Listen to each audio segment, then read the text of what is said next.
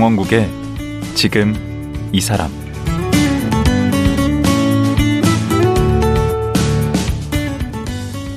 안녕하세요. 강원국입니다. 어제에 이어 무연고 사망자의 장례를 치러주는 나눔과 나눔의 김민석 팀장과 말씀 나누겠습니다.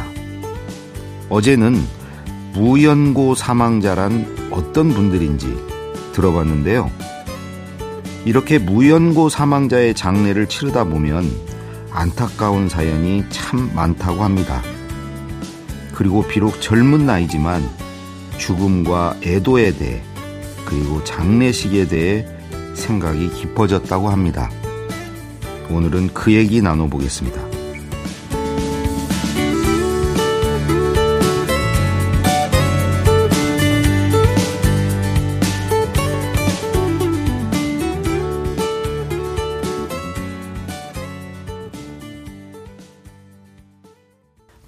사망자 장례 치러주는 일을 하고 있는 나눔과 나눔의 김민석 팀장 다시 모셨습니다. 아, 네. 예. 또 뵙습니다. 네. 예. 와, 다시 봐도 나이에 비해서 노숙하세요. 하는 일이 그러셔서 늘 엄숙해서 그러신지, 예. 우리 김민석 팀장은 어떻게 이 지금 나눔과 나눔에 들어가게 되셨어요? 음, 그, 젊은 분이 이런 데 가서 일을 하는 게 그렇게 썩 내키는 일이 아닐 수도 있었을 것 같은데. 일단 뭔가 사명감이나 이런 음. 게 크게 있었던 거는 아니었고요. 음. 그 전에는 음악을 한 10년 정도 했었는데, 오. 음악은 아무래도 정기적으로 월급이 들어오는 일은 아니잖아요. 그렇죠. 정기적으로 월급이 들어오는 일을 하고 싶어서 음. 그런 걸 찾아보다가 나눔과 나눔이라는 곳을 알게 됐고, 음. 근데 나눔과 나눔이 지향하는 가치와 그 비전들이 음. 어, 동의가 되었어요. 홈페이지 들어가서 그것들을 쭉 살펴보는데 음, 단순히 그냥 호우지책은 아니었고, 네네. 음. 그것들이 동의가 되었고 그 나눔과 나눔에 올라오는 글들이 아, 이게 정말 사회에 필요한 일이겠구나라는 생각이 들어서. 어, 내가 여기서 뭔가를 해볼 수 있지 않을까라는 음. 생각이 들어서 지원을 하게 됐고요. 음. 지금과 같은 형태의 업무를 하고 있다라는 건 뭐 지원하기 전에는 당연히 모르고 있었는데 음. 일을 하면서 점점 부딪히면서 배우게 된 거죠. 그 장례 절차는 어떻게 되는 일반 뭐 비슷하겠죠, 뭐. 어, 저는 이렇게 말씀드려요. 서울시에서 운영하는 네. 공영장례 절차는 네. 우리가 흔히 생각하는 장례는 3일 동안 빈소를 마련하고 조문객들을 받고 이런 그 절차들이 있잖아요. 그렇죠. 근데 그게 아니라 음. 빈소를 3일 동안 굳이 마련하지 않고 네. 화장장으로 이동하는 그러니까 발인하는 날 네. 오전에 이제 발인제 형태의 장례식을 치르고 아. 화장장으로 이동하는 아 그렇게 하는 거예요. 네, 발인하는 날 발인제 형태의 장례를 이제 치르게 되는 건데 네. 서울시에 25개 구청이 있잖아요. 그, 그 네. 구청에 있는 장례식장들만 또 해도 수십 곳이 되고 거기에 물리적으로 모두 다 갈 수 있는 게 아니기 때문에 음. 장소만 서울시립 승하원에 공영장례 전용 빈소를 만들어서 아. 그곳에서 고인 예식을 한다라는 거. 그 승하원에서 다 합니까? 네. 무연고 사망자들 장례식은? 네, 서울시 같은 경우에는 화장장에 네. 전용 빈소를 만들어 놨어요. 음. 그러면 장례식장에서 상주는 누가 하는 거예요? 상주는 사별자 고인을 알고 있는 고인의 장례 참여하는 사별자분들이 계시다면 그분들한테 부탁을 드리는데요. 음. 뭐 가족이거나 이웃이거나 이렇게 되겠죠. 예. 근데 사별자분들이 안 계시거나 그분들이 부담스러워 하시는 경우도 있으세요. 그래서 그런 경우엔 어 제가 자원봉사자를 모집을 하기 때문에 자원활동 해주시는 분이 대리상주를 맡아주시기도 하고요. 아. 그런 인원이 여의치 않을 때는 뭐 저나 아니면 서울시의 그 무용구 사망자 고인 모심 의전에 담당하는 상조회사 직원분들이 대신 상조를 맡아주시기도 하고. 근데 그 상조의 역할이라는 게 뭐 별게 없잖아요. 특별히 있는 건 아닌데. 누가 이렇게 문상이 오면 그 저기를 하는데 문상객이 없는 장례니까. 문상객들이 드물지만 있어요. 화장장에서 진행된다고 했잖아요. 음. 자기 가족의 장례에 참여한 분들이 빈소를 그냥 지나치시지 않고 아 여기 무용고 사망자분들 장례를 하는 거구나. 그럼 내가 조문을 좀 해야겠다. 아 관계가 없는데. 네 관계가 없는데도 들어오셔서 음. 술 올리시고 헌화도 하시고 그렇게 하시기 그 때문에 그 지나시다가 네 자기 장례를 치르고 있는데도 음. 다른 사람의 장례까지 이제 신경을 써주시는 분들이 어. 생각보다 많이 있습니다. 어. 실제 그 아는 분이 오시는 경우는 얼마나 되나요? 어, 그 통계나 수치는 제가 다시 살펴봐야 되는데 음. 생각보다 되게 많이 오시고요. 어. 사별자가 아예 물론 사별자가 아예 없는 장례들이 음. 조금 더 많긴 하지만 아. 사별자분들이 어, 생각보다는 꽤 많습니다. 많이 옵니다. 어, 그건, 그건 다행이네. 네, 그렇죠. 마지막에라도 이렇게 애도를 받고 갈 수 있어서. 네, 일단은 나눔과 나눔이 업무를 하면서 음. 부고를 알려야 될 것 같은 사람들에게는 모두 부고를 알리고 있으니까요. 어. 그 부고가 알려지지 않았다면 아마 오시지 못했겠죠. 어. 그래서 부고를 알리는 행위가 이 무용고 사망자분들 장례에 있어서 네. 굉장히 중요한 일이에요. 그 나눔과 나눔이 정말 큰 일을 하시는 거네. 그렇게. 그게 나눔과 나눔의 가장 중요한 이유 중에 하나죠. 네. 어, 부고를 알리는 거. 네. 음. 그러니까 이제 우리 김 팀장님은 마지막 가는 순간에라도 좀 쓸쓸히 가시지 않도록 애를 쓰시는 거네. 네, 연고자를 찾아서. 네, 나눔과 나눔에 있는 사람들이 하는 음. 일이 딱 그겁니다. 네. 음. 처음 그 장례 치러줬던 분은 기억나세요? 여기 오셔서? 어, 처음 장례를 치렀던 고인분도 기억이 나죠. 그분 음. 관의 무게와 그런 것들이 음. 기억에 남아 있고요. 근데 가장 기억에 남는 고인분은 예. 처음 갔던 장례는 아닌데 제가 20대 초반에 중식당에서 일을 했었던 적이 있어요.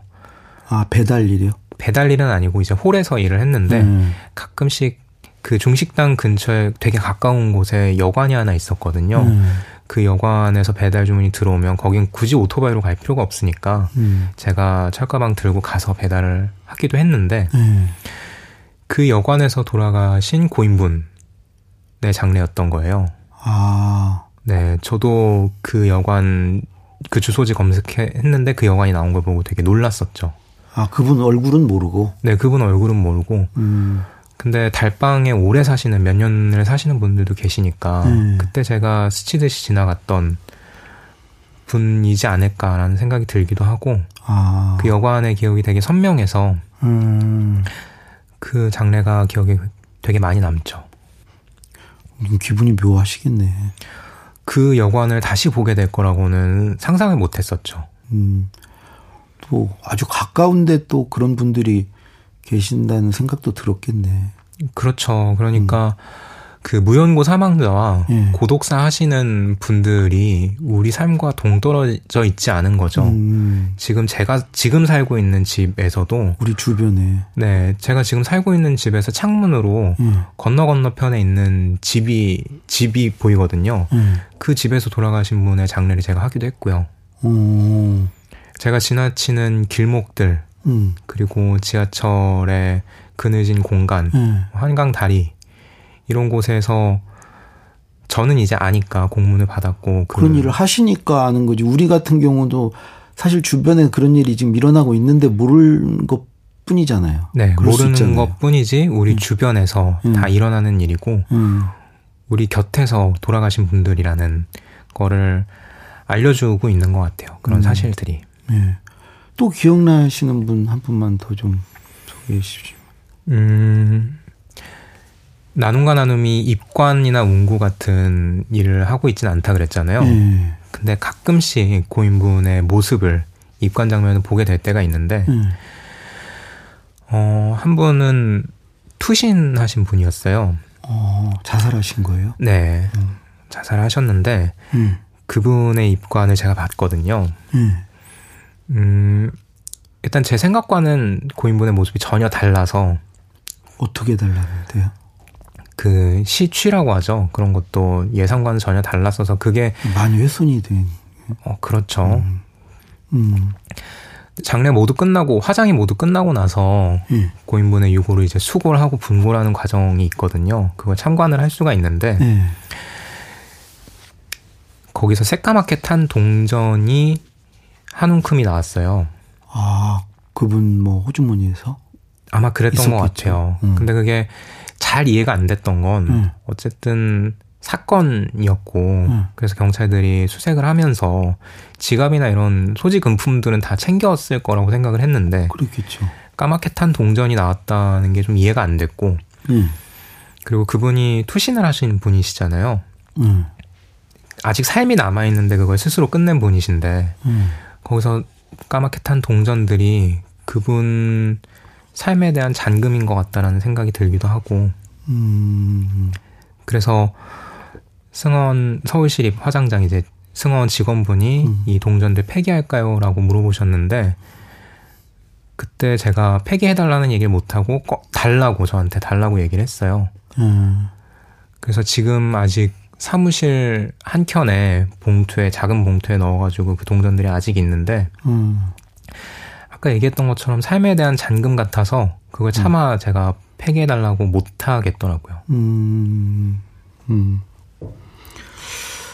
그 어제도 잠깐 얘기를 하셨는데 그 무연고 사망자 요 장례를 치르는 데 있어서 뭐 예를 들어서 조카가 삼촌의 장례를 치르지 못하고 뭐 그런 게 있다고 그러셨잖아요. 네. 또 그 형제지간인데도 위에서 허락을 못 받으면은 대신해서 뭘 치를 수가 없고 그런 어떤 장사법의 허점 같은 게 많이 있나 보죠.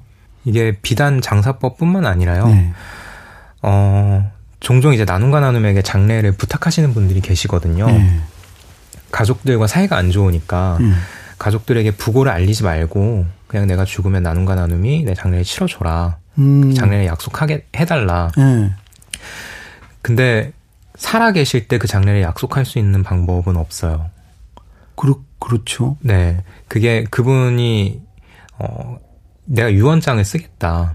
음. 유언장에 뭐 유언장에다 나눔과 나눔에 뭐 김인석 팀장이 음. 내 장례를 다 치러주고 가족에게 부고를 알리지 말고 이런 식으로 해가지고 공증을 받으면 음. 그대로 이행할 수 있지 않겠냐. 근데 유언의 민법에서 음. 보장하는 유언의 능력과 내용에 음. 장례에 관한 내용 사항은 완전히 다 참고 사항에 불과해요. 음. 그러니까 내가 죽고 난 이후에 음. 재산에 관한 것 빼고는 모두 다 참고 사항이어서 죽은 이후에 내 자기 결정권을 행사할 수 있는 수단이 없어요. 음. 내 장례를 내가 스스로 준비하지 못하는 거죠. 음. 일단 그래서 민법에 대한 아니 예를 들어서 뭐 내 시신을 어디 의과대학 해부용으로 써달라 이런 거 가능하지 않아요? 그 시신 기증도 가족들의 동의가 있어야 됩니다. 본인이 이렇게 써서는 효력이 없어요? 네. 어. 효력이 있는 건 사전 연명 의료 의향서뿐이에요. 어. 연명 치료를 하지 않겠다라는. 음. 그 죽고 나면 아무 자기가 남긴 게 힘을 발휘를 못 하는군요. 법적인 어떤 힘을. 재산에 관한 사항만. 그것만 네, 보장을 거고. 해주고요. 음. 우리는 그 나눔과 나눔은 그걸 사후 자기 결정권이라고 하는데요. 네, 그럼 사후, 인정이 돼야 된다는 얘기인가요? 네, 사후 자기 결정권이 보장되어 있지 않고요. 음. 사전 장례 의향서라는 게 있어요. 음. 그게 사전 연명 의료 의향서처럼 음. 법적인 효력이 있을 거라고 사람들이 착각을 하는데 음. 그거 사실 법적인 효력은 없고요. 음. 그 사전 장례 의향서 잘 읽어보시면 마지막 단에 미리 의사를 밝히셔서 자녀분들 분쟁 없게 하세요. 음. 라는 그런 정도의 어떤 캠페인 성격이 강한 것이지. 아. 네, 아직까지는. 그냥 의견을 내는 정도네. 네네, 그렇죠. 지침을 이렇게 주는 정도지 그게 뭐 법적인 효력이 있는 건 아니라는 얘기네요. 네. 그리고 이제 장례를 시작하려면 네. 사망 진단서나 검안서 사체 검안서 등을 발급받아야 되는데 네. 전에 얘기했던 것처럼 그걸 발급받을 수 있는 범위도 되게 한정적이고요. 네. 음. 가장 큰 문제는 지금까지 한국의 법률들이 네. 어 되게 옛날에 네. 우리 대가족 이루고 살던 네. 그 시절의 가족 관에 머물러 있다라는 거죠. 어. 그래서 그게 조금 더 확장될 필요가 있을 것 같고. 음, 그 어제 뭐라 그랬죠? 가, 자식만 그걸 받을 수 있다고 그랬나요? 네네. 의료법 같은 그 사망 진단서 같은 경우에 음. 자녀나 이런 직계 가족들이 없는 경우에만 형제자매에게 준다고 되어 음. 있어서 어. 그런 법률들이 대대적으로 좀 바뀌어 장사법만 바뀐다고 해서 지금의 음. 문제가 해결될 것 같지 그런 않습니다. 그런 법률 개정에도 노력을 하시겠네 나눔과 나누면서. 네, 그렇죠. 계속해서 음. 제도 개선에 관련한 목소리를 내고 있고 음. 어, 필요하다면 보건복지부나 한국장례문화진흥원 등과 이제 협력해서 같이 어, 뭐 자문을 하기도 하고 그런 활동들을 하고 있고요. 책도 쓰셨어요? 애도하는 게 일입니다. 이건 언제 나온 책인가요? 작년 말에 출간이 됐고요. 음. 그래도 무슨 얘기를 좀 하고 싶으셨어요? 가장 핵심적인 건 우리 모두에게 음. 애도할 권리와 애도받을 권리가 있다라는 어. 이야기를 하고 싶었고요. 네. 박탈된 애도라고 이야기를 하는데요. 네. 애도 과정에서 애도 충분히 애도를 하지 못하고 음. 그 주변에서 너의 애도는 정당하지 않아라는 이야기를 하거나 하게 되면 그때 사람이 이제 박탈된 애도를 경험하게 되는데 음. 그게 그 사람의 삶에 있어서 굉장히 큰 트라우마를 남기고 그 다음 스텝으로 넘어가지 못하게 만들기도 해요. 아, 상실 그러니까 사별자를 얘기하신 건가요? 돌아가신 분 말고. 네, 사별자분들. 그러니까 돌아가신 분에 대해서 애도를 할 기회를 못 가진 분들이 네네. 나중에 그게 트라우마가 될 수 있다. 네, 트라우마가 될 수 있죠. 음. 그러니까 애도라는 게 가지고 있는 가장 중요한 역할 중에 하나는 음. 그 비단 죽음으로 인한 상실뿐만 아니라 음. 모든 의미 있는 상실에 대한 반응을 애도라고 하거든요. 음.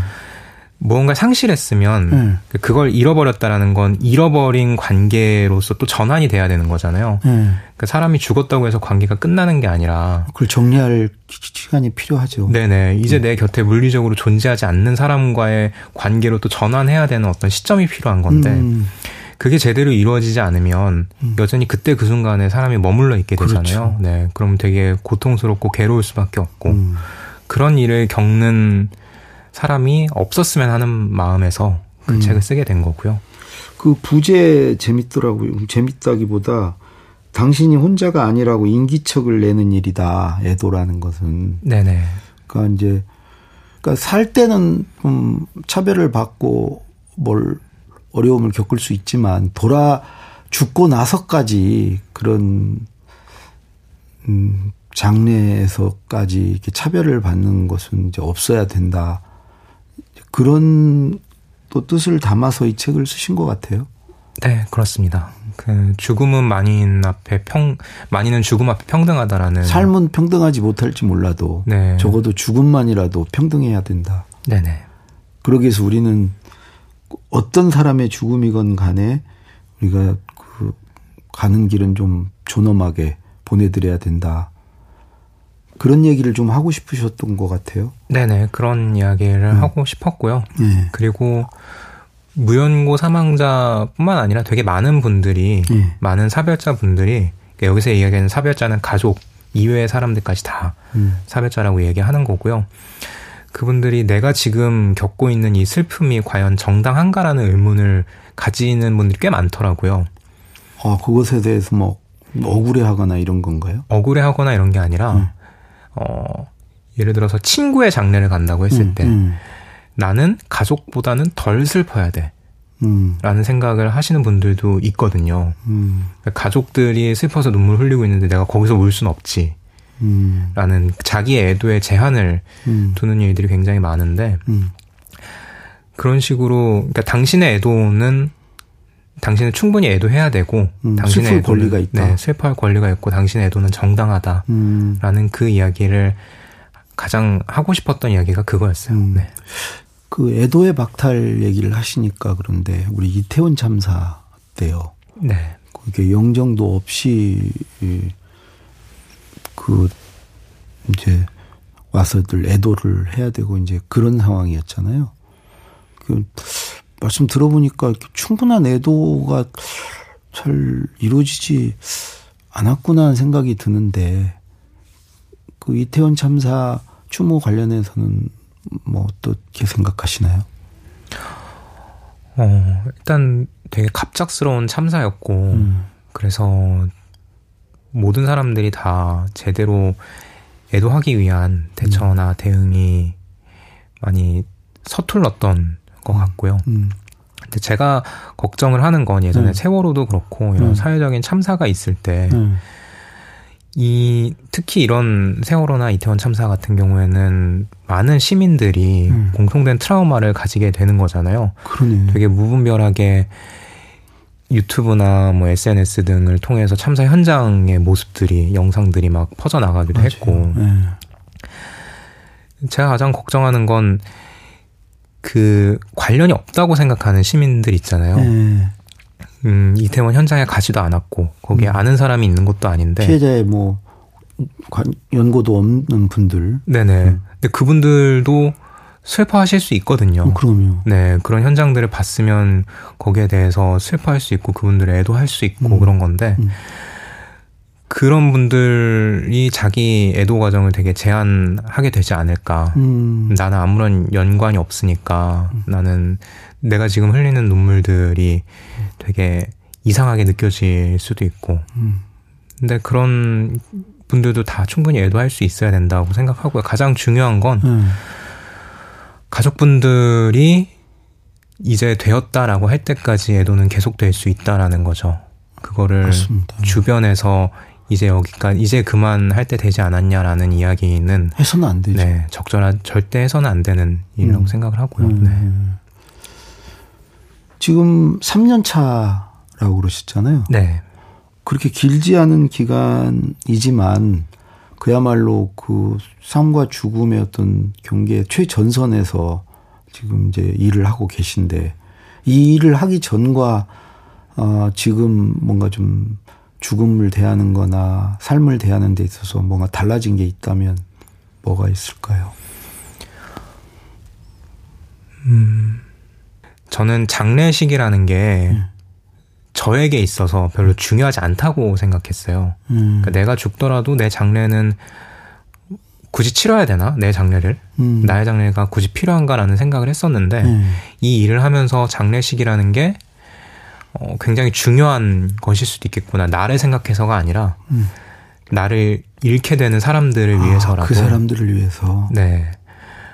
어, 종종 그런 분들 계시거든요. 가족들이 미우니까 음. 가족들에게 부고가 알려지지 않고 음. 그냥 나눔과 나누면 알아서 좀잘 처리해줬으면 좋겠다라고 음. 하시는 분들 계신데 어, 저희가 그런 분의 장례를 한번 치렀었는데 그분 의사대로 되진 않았고 음. 가족분들과 같이 치렀어요. 음. 근데 가족분들이 되게 많이 슬퍼하셨거든요. 어. 만약에 그 고인분 의사대로 음. 가족분들에게 이걸 알리지 않고 알아서 저희가 장례 그냥 혼자서 하고 나눔과 나눔이 알아서 하고 이 자녀분들이 돌아가신 것도 몰랐고 나중에 알았으면 음. 그때 심정은 또 어땠을까? 그러네. 네. 아 저도 오늘 얘기 듣다 보니까 돌아가신 분을 위한 장례가 아니고 남은 분들을 위해서도 그런 애도의 기회가 필요하겠구나 하는 생각이 드네요. 네. 그리고 스스로가 무용고 사망자가 될 거라고 예상하는 분들이 계세요. 네. 별로 좋아하는 말은 아니지만 예비 무용고 사망자분들이 계신 거죠. 음. 그분들이 어, 공영장례 현장에 찾아와서 그 모습을 보고 나면 네. 아 내가 죽더라도 우리 사회가 음. 나를 존엄하게 인간적으로 대우하면서 음. 존중하면서 보내겠구나라는 사실을 알게 되면 예.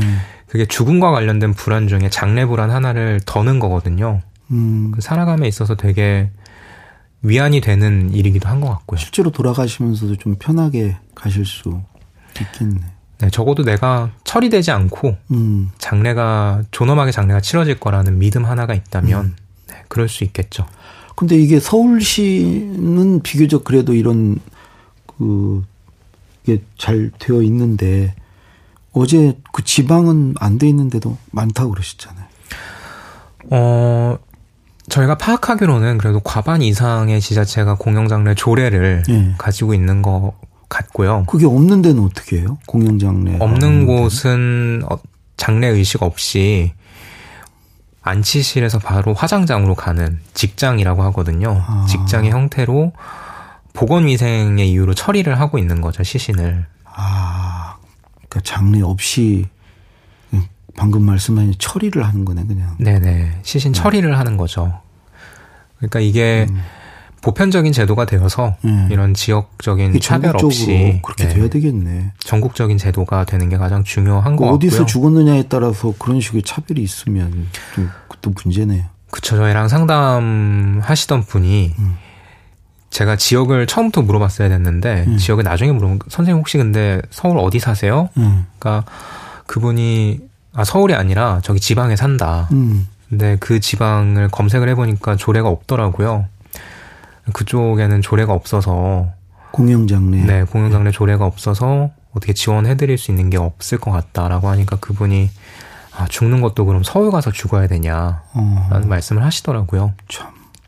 음. 그래도 다행인 건 음. 생각보다 많은 사람들이 여기에 관심을 가지고 있고 음. 그리고 보건복지부가 얼마 전에 그 장사시설 수급 계획 하면서 음. 무용고 사망자에 대한 장례 지원을 확대하겠다고 이야기했거든요. 음. 그래서 한국장례문화진흥원이 별빛 버스라는 걸 만들어서 음. 이런 조례가 없거나 예산이 없어서 장례식을 지원하지 못하는 음. 지자체에 지원하겠다라는 그런 계획도 가지고 있고요. 앞으로 이 일 뭐 계속 하실 거죠? 이 조직에서 필요로 하는 만큼은 계속 또 해야겠죠. 음. 어제도 얘기해 주셨는데 여기 나눔과 나눔에 기부하고 싶으신 분들은 그 어디에 어떻게 연락해야 되는지 다시 한번 얘기해 주시죠. 네, 포털 검색창에 음. 나눔과 나눔을 검색하시면 저희 홈페이지가 뜨고요. 거기서 후원 관련한 내용들 자세하게 읽어보실 수 있고요. 그게 힘드신 분들은 1668-3412 번호로 연락 주시면 저희 상담센터 직원분께서 잘 안내해 주실 겁니다. 예. 어제 오늘 말씀 고맙습니다. 네, 고맙습니다. 고맙습니다. 무용고 사망자 장례 치러주는 일을 하고 있는 나눔과 나눔의 김민석 씨였습니다.